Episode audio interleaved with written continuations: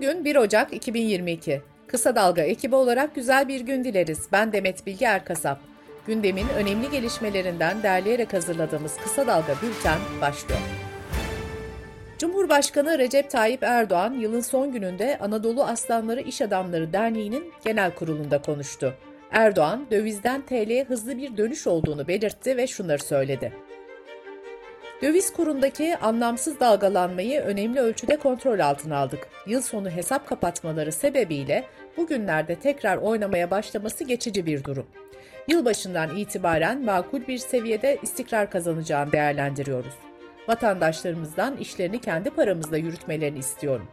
Faiz aşağı, faiz yukarı. Artık bu işi kitabımızdan çıkaralım. Erdoğan konuşmasında CHP lideri Kemal Kılıçdaroğlu'nun Milli Eğitim Bakanlığı'na alınmamasına ilişkin değerlendirme yaparken sert ifadeler kullandı. Erdoğan şunları söyledi. Kılıçdaroğlu kamu görevlerini tehdit etmeyi, kamu kurumlarını basmayı, bir çeşit siyasi eşkıyalık yapmayı alışkanlık haline getirdi. Bu eşkıyavari baskınlarla derdi kamu kurumlarından bilgi almak değil, orada kaos ve kargaşa çıkarmak. Bay Kemal, devletin kurumlarına rastgele gidemeyeceksin, bitti artık. Erdoğan konuşmasında Kılıçdaroğlu'na yönelik cibiliyeti bozuk ifadesini kullandı. CHP Genel Başkanı Kemal Kılıçdaroğlu yeni yıl mesajında 2021'in Türkiye ve dünya açısından pek iç açıcı olmadığını belirtti. Kılıçdaroğlu'nun mesajı şöyle. Bu yıl ekonomimiz gibi demokrasimiz de her gün darbe aldı. Boğaziçi Üniversitesi'nin demir kapısına kelepçe vurulmasıyla merhaba dediğimiz 2021 yılını Milli Eğitim Bakanlığı kapısına takılan asma kilitle uğurluyoruz. İnanıyorum ki 2022 barışın, kucaklaşmanın, insan onuruna yaraşır bir yaşamın yılı olacak. Yeter ki milletimiz yeter desin. İyi Parti Genel Başkanı Meral Akşener'in yeni yıl mesajında şu ifadeler yer aldı. Ekonomideki olumsuz gelişmeler, zamlar, enflasyon, işsizlik, pandeminin, doğal afetlerin ve yangınların sebep olduğu kayıplar milletimizi yordu. Ancak bu şartlara rağmen 2022 yılına umutla bakıyoruz. Biliyoruz ki gecenin en karanlık anı şafağın en yakın olduğu andır.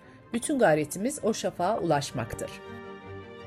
HDP eş genel başkanları Pervin Buldan ve Mithat Sancar da ortak bir mesaj yayınladı.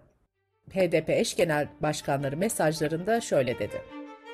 Ülkeyi uçuruma sürükleyen AKP-MHP iktidarına karşı ortak demokratik mücadelenin güçlü bir şekilde inşası ve büyütülmesi gerektiğinin bilinciyle hareket edecek ve 2022 yılını bu temelde verilecek ortak mücadeleyle iktidar bloğundan kurtuluşun yılı haline getireceğiz. İstanbul Büyükşehir Belediyesi Sözcüsü Murat Ongun, İçişleri Bakanlığı'nın görevlendirdiği müfettişlerin İstanbul Büyükşehir Belediyesi'nde mesailerine başladığını söyledi. AKP 12 maddelik öğretmenlik meslek kanununa ilişkin yasa teklifini meclis başkanlığına sundu. Teklifle öğretmenliği kariyer haline getiren düzenleme, uzman baş öğretmenlik ünvanını da vererek maaşlarına 1000 ve 2000 lira artış yapılmasını öngörüyor. Ankara'da Çankaya Üniversitesi Hukuk Fakültesi araştırma görevlisi Ceren Damarşenel'i öldüren Hasan İsmail Hikmet'e verilen ağırlaştırılmış müebbet hapis cezası Yargıtay tarafından onandı. Ankara 33. Ağır Ceza Mahkemesi sanığın cezasında indirim yapmamıştı. Yargıtay bu kararın doğru olduğunu belirtti.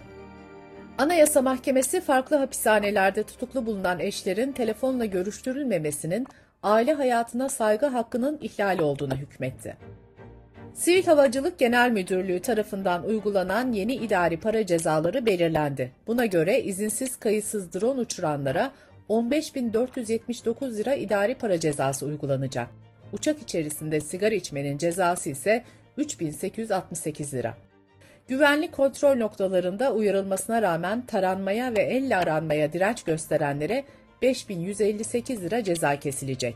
Uçuş emniyetini riske edecek şekilde hava araçlarına lazer tutanlara da 25.800 lira idari para cezası uygulanacak. Sırada ekonomi haberleri var.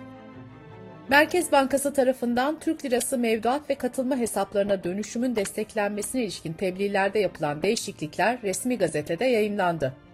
Döviz alış ve vade sonu kuru tanımlarındaki saat 11'de Merkez Bankası tarafından ilan edilen ifadeleri çıkarıldı. Yeni uygulamada Merkez Bankası tarafından saat 10 ila 15 arasında her saat başı ilan edilen kur dikkate alınacak.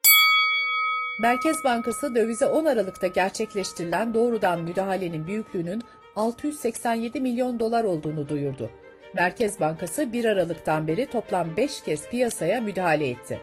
Banka 1 Aralık'ta yapılan ilk müdahalesinde 844 milyon dolar, 3 Aralık'ta yapılan ikinci müdahalede ise 504 milyon dolar tutarında döviz satıldığını açıklamıştı.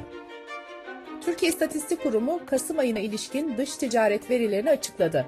Kasım'da ihracat yıllık %33,7 artarak 21 milyar 506 milyon dolar, ithalat %27,3 artarak 26 milyar 908 milyon dolar olarak gerçekleşti. Covid-19 gelişmeleriyle devam ediyoruz. Eskişehir Şehir Hastanesi Çocuk Enfeksiyon Hastalıkları uzmanı Doktor Ayşe Tekin Yılmaz, çocuklar arasındaki koronavirüs vakalarının 3 kat arttığını ve bunun endişeye neden olduğunu söyledi. Yılmaz, çocuklarda görülen grip ve koronavirüs vakalarını birbirinden ayırmanın sadece PCR testiyle mümkün olduğunu vurguladı. Amerika'da yapılan bir araştırma, bağışıklık sisteminin ikinci basamak savunmasının önemli bir parçası olan T hücrelerinin omikron varyantını tanıma ve saldırmada etkili olduğunu, enfeksiyonun insan vücudunda ilerlemesini önlediğini tespit etti. Omikron varyantının ilk görüldüğü yer olan Güney Afrika'da yetkililer ülkenin pandemide dördüncü dalgayı atlatmış olabileceğini açıkladı. Ülkede gece yarısı sonrası uygulanan sokağa çıkma yasağı kaldırıldı. Hükümetin açıklamasında omikron varyantının yüksek bulaşıcılığına rağmen hastane yatış oranlarının önceki dalgalara göre daha düşük olduğu belirtildi. Açıklamada tüm göstergeler ülkenin dördüncü dalganın zirvesini geçmiş olabileceğini gösteriyor denildi. Dış politika ve dünyadan öne çıkan gelişmeler de şöyleydi. Ankara ile Erivan hattında normalleşme sürecine girilirken Ermenistan hükümeti Türk mallarına yönelik yürürlüğe koyduğu ambargoyu bugün itibariyle sona erdireceğini açıkladı. Türkiye'nin Dağlık Karabağ'ın işgali nedeniyle Ermenistan'la diplomatik ilişkileri askıya aldığı ve Ermenistan sınırını kapattığı 1993'ten bu yana iki ülke arasında doğrudan mal alışverişi bulunmuyor. ABD Başkanı Joe Biden'la Rusya Devlet Başkanı Putin, başta Ukrayna olmak üzere iki ülke arasında son dönemde gerginliğe neden olan konuları 50 dakikalık telefon görüşmesinde ele aldı. ABD medyasında yer alan haberlere göre Biden Putin'den Ukrayna konusunda gerilimi düşürmesini istedi. Kremlin'den yapılan açıklamada ise şöyle denildi. Putin, Biden'ı Batı'nın Ukrayna'daki durum için Rusya'ya yaptırım uygulama kararı almasının ilişkilerin kopmasıyla sonuçlanacağı konusunda uyardı. Almanya nükleer enerjiden çıkışta son aşamaya geldi. 3 santrali cuma akşamı kapatacak olan Almanya, kalan 3 santrali de 2022'nin sonuna kadar kapatmış olacak. Bültenimizi kısa dalgadan bir öneriyle bitiriyoruz. Profesör Doktor İlhan Uzgel ve Doktor Mühtan Sağlam Dünya Gündemi programında 2020'de dünyada ve Türkiye'de ön plana çıkan dış politika gelişmelerini ele alıyor. Kısa Dalga.net adresimizden ve podcast platformlarından dinleyebilirsiniz. Gözünüz kulağınız bizde olsun. Kısa Dalga Medya.